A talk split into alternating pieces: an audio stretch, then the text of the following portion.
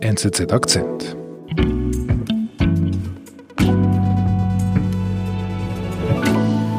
Mein Name ist Lukas Mäder, ich bin Technologieredaktor bei der NZZ und ähm, berichte da unter anderem über Themen der Cybersicherheit, Cyberangriffe, Hacker. Was hast du heute mitgebracht? Ja, sozusagen ein Meisterstück der Cyberspionage. Das Verrückte an dieser Geschichte, es ist ein riesiger Angriff und die Angreifer sind so clever, gehen so behutsam vor, dass es unbemerkt bleibt über Monate und das bei amerikanischen Behörden, bei den Ministerien. Hochprofessionelle Hacker haben die USA attackiert. Ein Cyberangriff, den die Welt so noch nie gesehen hat.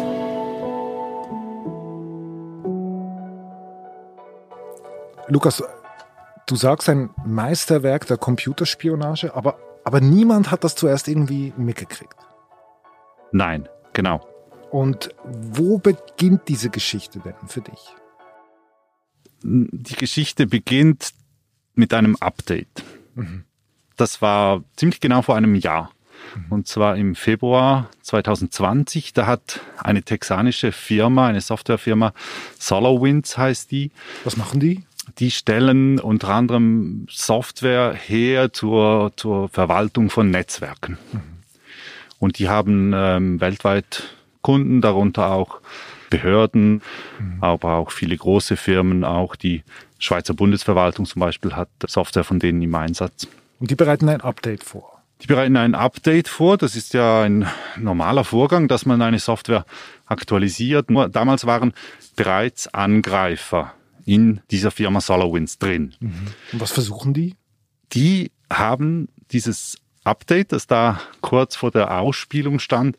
Die haben das genommen, haben das verändert und haben dort eigene Schadsoftware hinzugepackt, mhm. also ein Trojaner. Mhm. Ab März wurde die Software dann ausgespielt und man muss das ja sich so vorstellen, wenn du auf deinem Handy eine App aktualisierst, dann denkst du ja, diese Software, die ist sicher. Die ist, ist sicher, genau. Mhm. Nur es war nicht sicher. Mhm. Da war der Trojaner dabei. Mhm. Und dieser Trojaner wurde dann bei all diesen Kunden installiert, die dieses Software-Update installiert haben. Also quasi eine Art wie Schlüssel zu einem ganz großen Software-Reich. Nicht unbedingt bereits zum ganzen Reich, aber es ist zumindest mal eine erste Türe und von dieser Türe kann man dann versuchen, weitere Türen zu öffnen in andere, auf andere Server, in andere Netzwerke. Ein äh, Hackerangriff, der eben nicht direkt auf ein Verteidigungsministerium der USA gerichtet ist, sondern der Angriff geht auf einen Zulieferer und man kommt dann über diese Lieferkette, sogenannte Supply Chain, kommt man dann ins Herz hinein. Weiß man, wie viele Kunden das installiert haben, dieses Update? Das weiß man. Das waren knapp 18.000 Firmen wie Firmen wie große Firmen, Microsoft, CISO, mehrere amerikanische Ministerien. Die Schweizer Bundesverwaltung hat die Software auch im Einsatz, aber die haben zum Glück das Update nicht installiert. Mhm, okay. Also das wird ausgespielt an diese 18.000 Betroffenen. Äh, wie reagieren die dann im März? Na, die wussten nichts davon. Ah, die wussten nichts davon. Genau, das ist ja eigentlich das Verrückte an dieser Geschichte. Es ist ein riesiger Angriff und die Angreifer sind so clever, gehen so behutsam vor, dass es unbemerkt bleibt. Wie lange? Über mehrere Monate bis Anfang Dezember. Krass. Dieser Angriff bleibt monatelang unentdeckt. Was passiert dann? Dann ist es eine E-Mail, die eine ganze Welle auslöst. Und zwar per Zufall. Mhm. Ein Mitarbeiter einer amerikanischen Sicherheitsfirma, und zwar einer ziemlich bekannten, FireEye heißt die, die analysieren Schadsoftware und ordnen sie bestimmten Hackergruppen zu. Und du kennst das vielleicht, David, es gibt diese E-Mails, wenn du dich bei einem neuen Computer anmeldest. Dann, dann kriege ich eine Warnung. Dann kriegst du eine Mail. Sie haben sich um 12.45 Uhr in der Nähe von Genf angemeldet. Mhm. Und wenn du jetzt nicht in Genf warst, dann wirst du vielleicht ein bisschen nervös.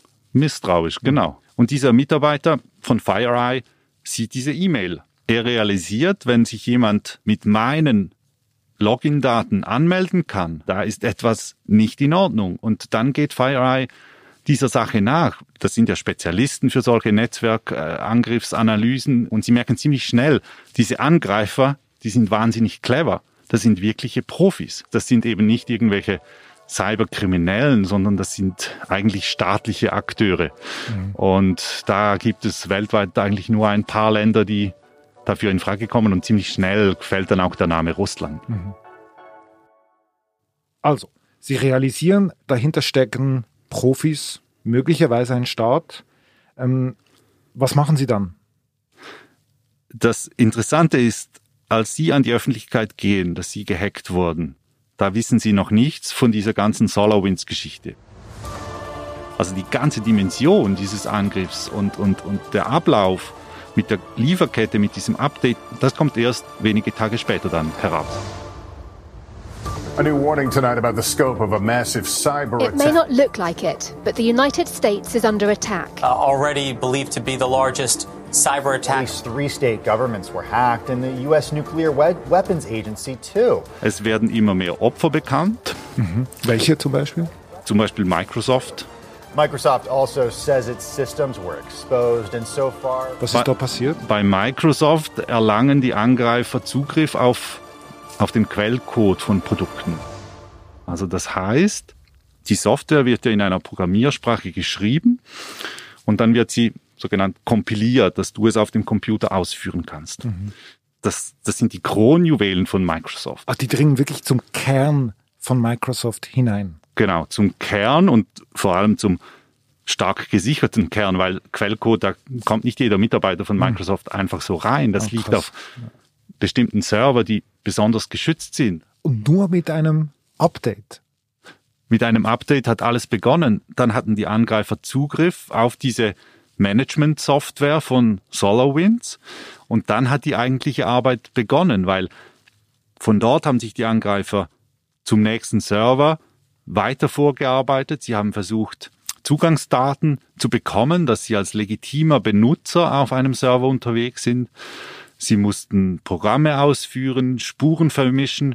Die haben sich dann eigentlich von Zimmer zu Zimmer, von Stockwerk zu Stockwerk durch dieses Netzwerk durchgearbeitet und sind dann irgendwann zum Tresorraum gekommen, wo eben dieser Quellcode drin war. Und dann haben sie es auch geschafft, dort die Tresortüre, die bestimmt das Juwel gesichert war, zu knacken. Genau. Und dann kamen sie an die Kronjuwelen ran. Also ein Riesenaufwand, der auch funktioniert hat ein Riesenaufwand. Man, man weiß das nicht, aber das waren Dutzende von Leuten, die dort über Tagen, Wochen daran gearbeitet haben, eben auch Spuren verwischt, dass man nicht entdeckt wird, weil das macht die, die Profis, die solcher staatlicher Gruppierungen eben aus, dass die auch mhm. die Spuren verwischen und nicht mit der Brechstange vorgehen. Du hast gesagt, der Verdacht fällt schnell auf Russland, aber wer, wer steckt da dahinter? In diesem konkreten Fall vermutet man die Gruppierung Cozy Bear. Das ist eine Gruppierung von russischen Hackern, die dem Auslandsgeheimdienst nahestehen soll. Die sind nicht ganz unbekannt. Die haben schon 2015 das E-Mail-System des Pentagon gehackt mhm. und dann auch noch bekannter der berühmte Hack auf die Server der Demokratischen Partei mhm. 2016. Das war im Wahlkampf. Ah, Clinton. Genau, bereits dort haben die mitgemischt bei der politischen Spionage in den USA. Mhm. Also die absolute Elite von Hackern aus Russland. Auf jeden Fall. Und das sagen die Experten auch bei diesem Angriff, dass sie so ein professionelles und gekonntes Vorgehen noch nie gesehen hätten. Jetzt, wenn du sagst, Sie sind also bei einer privaten Firma wie Microsoft bis zum Juwel vorgedrungen im Tresorraum. Und jetzt hast du aber vorher gesagt, dass auch Ministerien davon getroffen sind. Sind sie dort auch so weit vorgedrungen? Ganz so genau weiß man das nicht, aber die Liste der betroffenen Ministerien ist lang. Es ist das Verteidigungsministerium, das Außenministerium, das Finanzministerium, das Justizministerium. Da ist dabei die Nuklearsicherheitsbehörde, die Cybersicherheitsbehörde selbst auch, die waren auch betroffen. Aber der Punkt ist auch, die Angreifer sind eventuell noch drin, weil die haben ja ihre Spuren verwischt und vielleicht einen neuen Zugang schaffen. Also das heißt, dort sind immer noch Leute dran und versuchen herauszufinden, was genau wurde gestohlen, ist da noch ein Angreifer drin. Also das ist eine Aktion, die dauert eigentlich noch an. Wir sind gleich zurück. Jeden Tag diese Flut von Behauptungen. Aber was ist Verwirrspiel? Was hat Substanz? Sind die wahren Geschichten nicht diejenigen hinter der Fassade? Bei der NZZ sind wir es gewohnt, gelassen das Angebliche zu hinterfragen. Journalismus. Punkt. NZZ.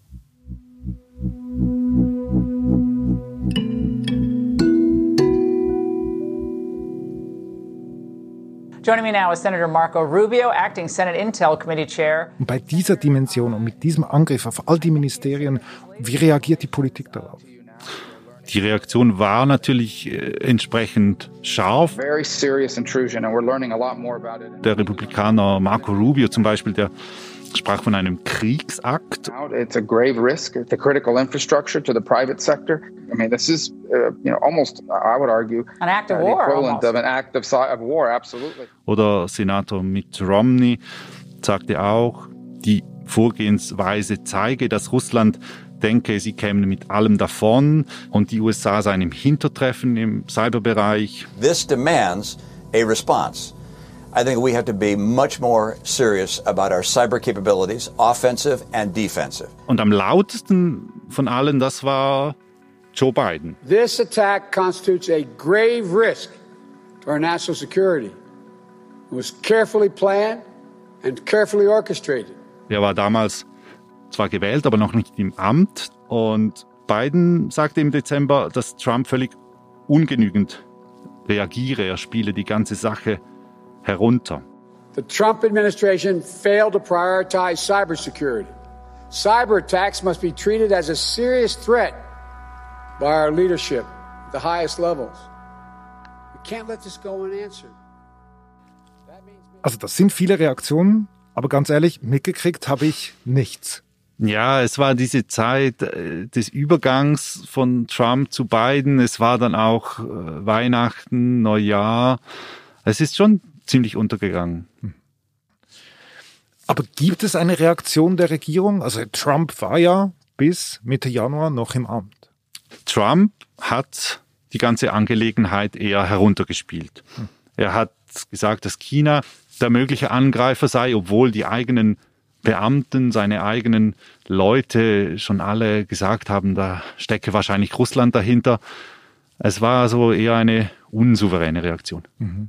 Wenige Tage später ist dann Biden ins Amt gekommen, offiziell. Hat er dann quasi den Schalter umgelegt? Also er hat äh, seine Nachrichtendienste angewiesen, äh, das aufzuklären. Es gibt eine Koordinationsgruppe, die diesen Angriff anschaut. Und er hat zum Beispiel in seinem Telefonat mit Putin hat er das Thema angesprochen. Und er hat sich besorgt gezeigt über diese Vorgänge. Also Joe Biden spricht mit Moskau, mit Putin. Aber was kann er denn überhaupt machen? Die Möglichkeiten sind begrenzt. Also es gab schon vor dem Angriff die Pläne in den USA, dass man das Budget für diese Cybersicherheitsbehörde aufstockt. Mhm. Was Biden auch sagt, ist, dass man stärker die Angreifer öffentlich benennen soll, also ein Name and Shame, dass man wirklich sagt, es war Russland, es war diese Gruppierung. Es gibt dort auch die Möglichkeit von Sanktionen, das haben die USA in der Vergangenheit schon gemacht gegen bestimmte Leute, die für diese Operation verantwortlich waren, Sanktionen zu verhängen. Das ist ein Mittel, das zum Beispiel die EU diesen Sommer auch das erste Mal angewandt hat. Mhm. Aber das sind natürlich alles schwache Mittel. Aber er könnte ja auch zu einem Gegenschlag ausholen. Das ist sehr schwierig, solche Cybergegenschläge. Die erste Frage ist, gegen wen genau richtet sich das? Russland selbst bestreitet das und es ist sehr schwierig, das nachzuweisen im, im Cyberraum, dass dieser Angriff wirklich von dort kam. Und als zweiter Punkt ist es auch sehr schwierig, dann wirklich beim Gegner einen Schaden anzurichten, weil man kann ja höchstens vielleicht ein paar Informationen stehlen, man kann einen Computer abstellen, aber das ist nicht wirklich ein Schaden. Deswegen sind die Optionen hier schon sehr begrenzt. Mhm. Ähm, was ist denn für dich nach dieser Geschichte die große Lehre daraus? Ich glaube, der Fall zeigt die Anfälligkeit der vernetzten Gesellschaft. Mhm.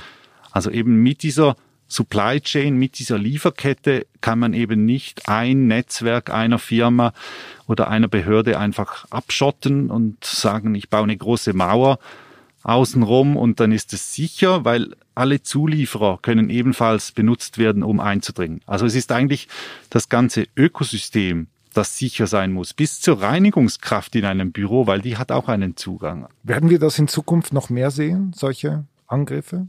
Wenn die überhaupt bekannt werden? Auf jeden Fall. Wir werden sie sehen. Die einen werden bekannt, andere werden wahrscheinlich nie bekannt.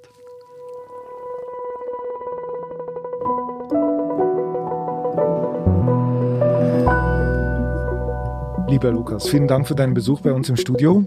Ich danke, David. Und dann gehen wir mal davon aus, dass wir uns bald darüber wieder mal austauschen werden. Genau. Und pass auf die E-Mails auf, die du kriegst. ja, genau.